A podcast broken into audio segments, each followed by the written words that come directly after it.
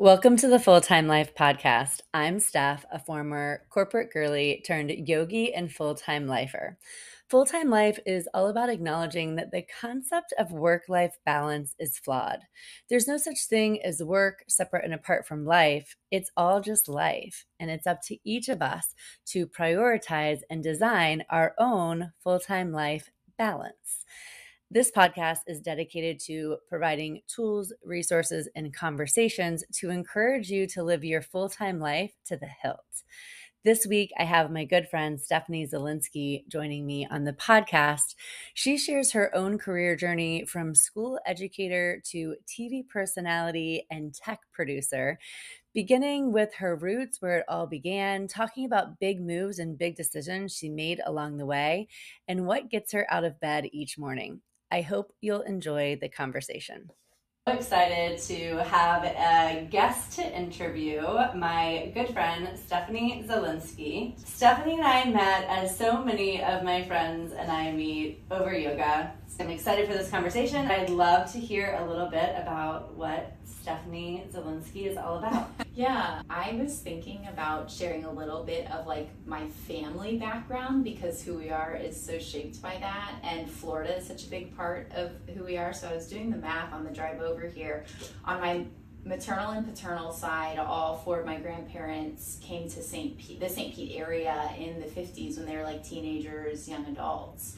So my on my dad's side, my grandma Tinker, who still lives at Bayfront downtown, she's 92. She met my grandpa near Upland Beach, and he grew up on a dairy farm closer to Largo. On my mom's side, she grew up in Seminole, just north of here in an orange grove and her dad uh, was in real estate and she was one of 12 kids and she both my parents are educators and that was the context in which they met. They were both teaching kids at a summer camp. Like all of that so much shaped who i am. My mom has been pretty ambitious her whole career even as an educator. So she started with a counseling degree went to masters and ended up finishing phd later in life all in education administration. While she was like working as a teacher counselor administrator and going to school when she was in like her early 20s and having four kids all in a row. My dad stayed at home with all of us and that's the house that i was born and raised in and lived in all my life and they still live there.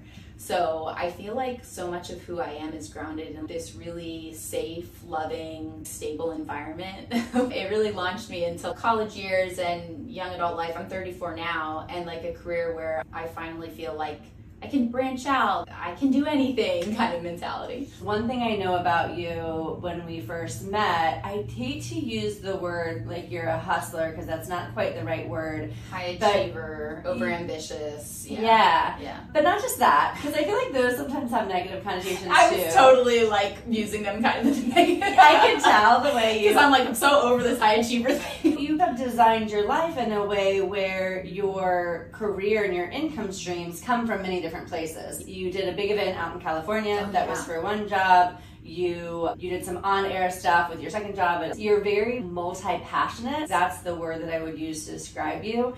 Where did you get that from? I'm a beneficiary of a public school system that somehow just established this great art magnet program from elementary, middle, and high school. In Pinellas County, they just created this arts magnet track and I got to be a part of that in middle and high school. So incredible art teachers. That's why I became an art teacher myself because they gifted me the practice of art.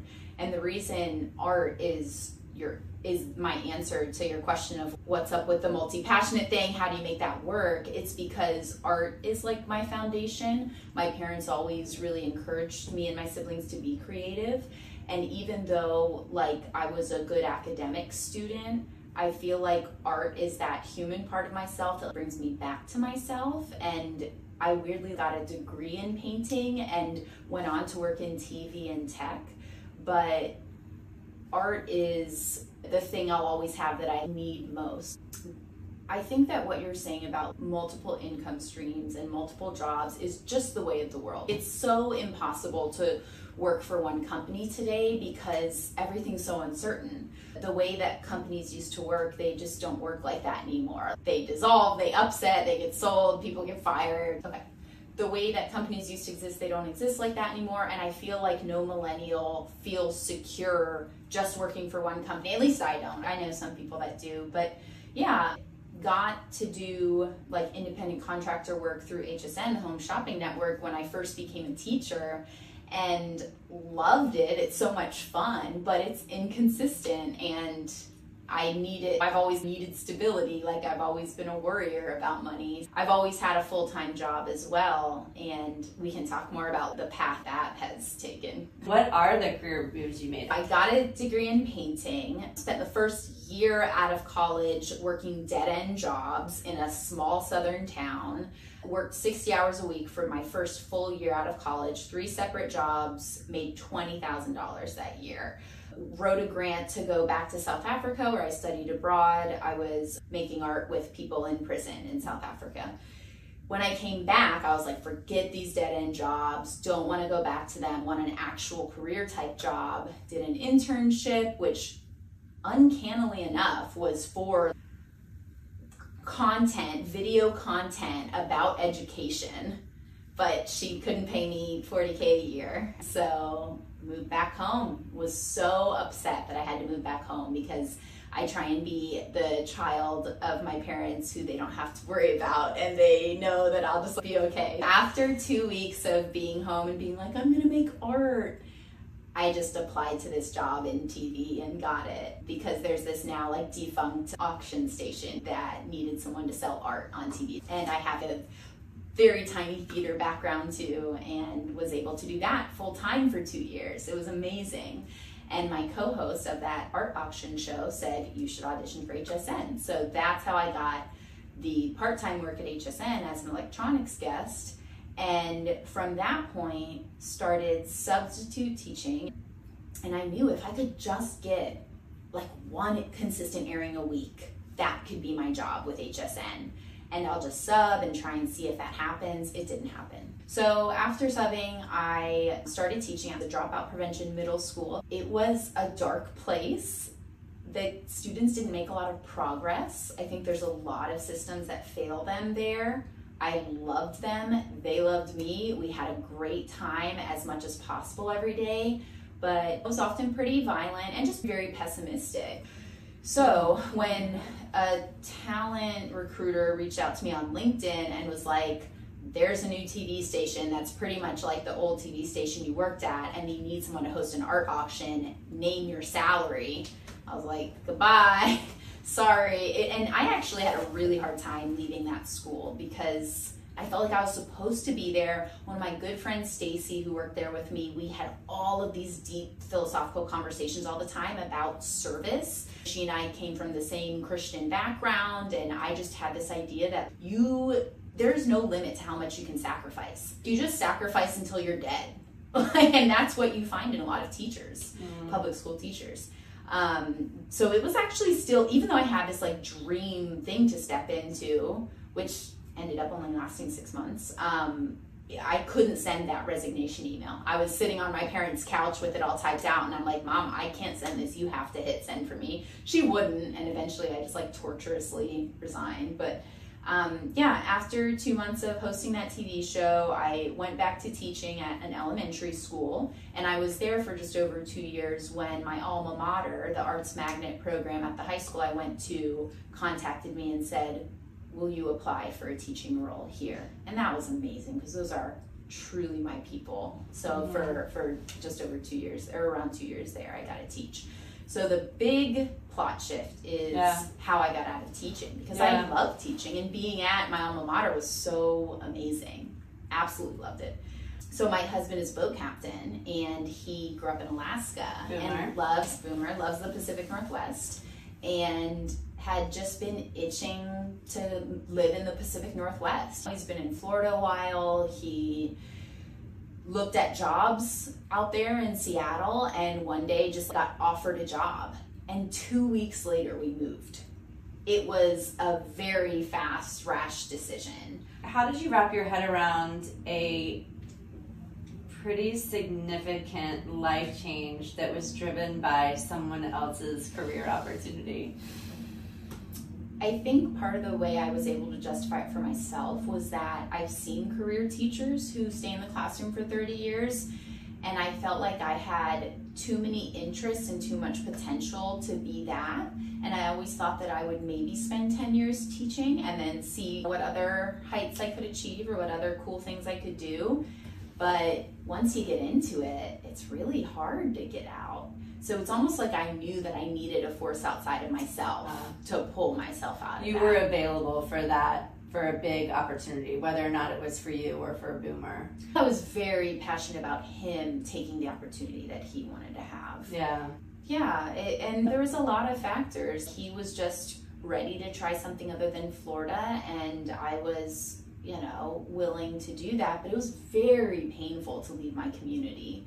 But you're also leaving your on air. Well, the timing of that was amazing because HSN was still remote. We didn't have to go into the studio. So for the whole year that Boomer and I lived in Washington State, I was able to do remote airings. So I was able to keep that role. The hosts were in the studio and all the guests Skyped in.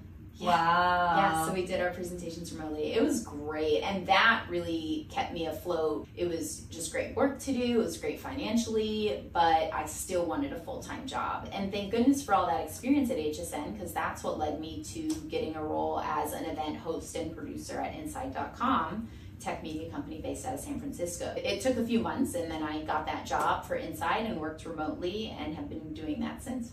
So, where are you going? What's next for you? I think more purpose and less time spent working. So, I just got contacted by my school district three weeks ago to train teachers. So, I'm going to be doing that part time, which is the purposeful work that I want and need in my life. That's why I started volunteering. You know, HSN and Inside was not like that. I think that now that I've produced and hosted a tech conference, it's called Meet Our Fund in San Francisco, I know that having that on my resume is a way to get more of that kind of gig work. And eventually, I won't have all this gig work and full time job. Eventually, I'll figure something else out.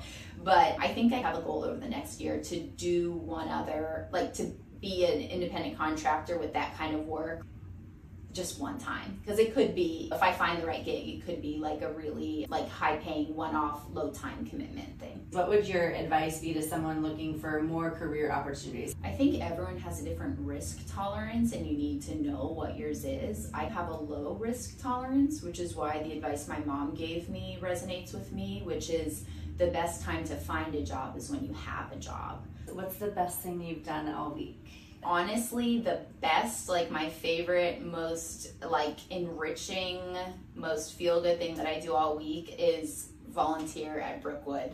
It's a group home for girls and i hang out there and do like homework help every monday and it's always like the highlight of my week. What um, makes you excited to get out of bed in the morning I feel like this answer is always changing because we have stages of life, right? Like the stage of life, the stage of life that I'm in right now is the make hay while the sun shines stage. So it's a very busy stage. Granted, last year was like that too. So it's almost the end of 2023 right now.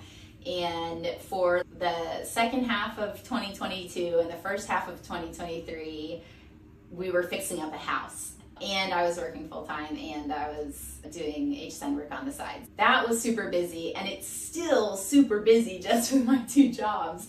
The reason that's the answer to what makes you excited about waking up, it's right now I just have to wake up and get to work. And granted, I love a lot of the work I do. Like when I um, hosted that conference in San Francisco, I was yeah. so excited to wake up every morning. I mean, being somewhere different, travel, that's always an exciting thing to wake up for. But um, I think right now I get excited to make art. I get excited on the weekend when I have free time to exercise. But at earlier stages of my life, it'd be different. It's just very busy, and I know that's not going to be forever because it's not sustainable. So I'm trying to figure out how to be less busy, and for the time being, make hay while the sun shines. What does your morning routine look like right now? How do you fit in time to take care of yourself?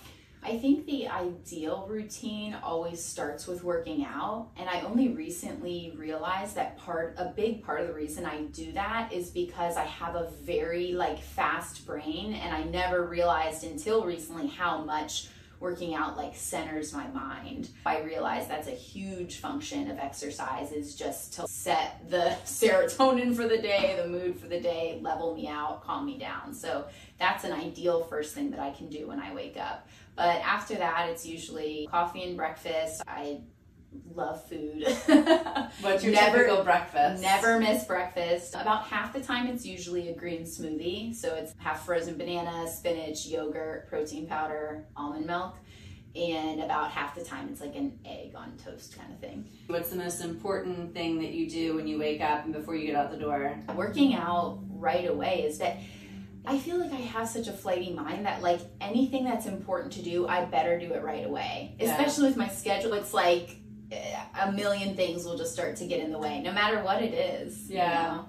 So yeah, if I'm going to HSN early in the morning, it's usually very hard to get a workout in before that, but I bring a little suitcase because we used to have hair and makeup artists there, but now we do our own hair and makeup and we have to bring our own wardrobe options. And I like pack my little suitcase, get my product that I'm selling. I present electronics on air. And do you have like a get ready room? It's cool. So in this house that we renovated, there are three rooms. So my husband and I each have an office.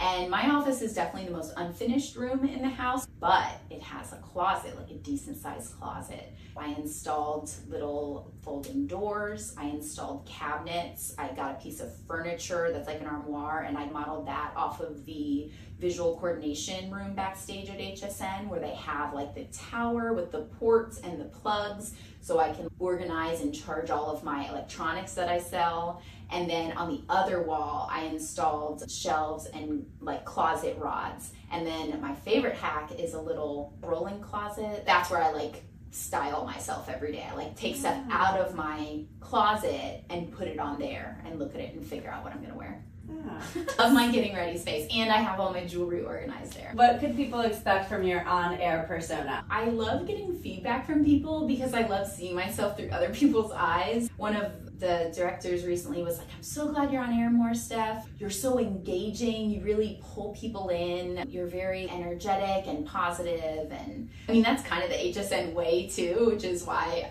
that place in me jive well. But yeah, and they always say that I can explain electronics in a simple way. So that's what you'll see when you see me on HSN. This was a wonderful conversation. I appreciate you helping me with all the tech setup. Fingers crossed. It is, okay. it is a whole, there's lots of technology going on. Yeah. This is so fun. Thank you, thank Thanks, you, thank you. I hope you'll join us again. Bye. Bye. My hope in sharing this episode is that in hearing someone else's career journey story, it made you think about your own. The key decisions, big moves, the things that you prioritize most and that are most important, and maybe even where you'll go next. Absolutely want to encourage you to go and live your life to the absolute hilts. Until next time.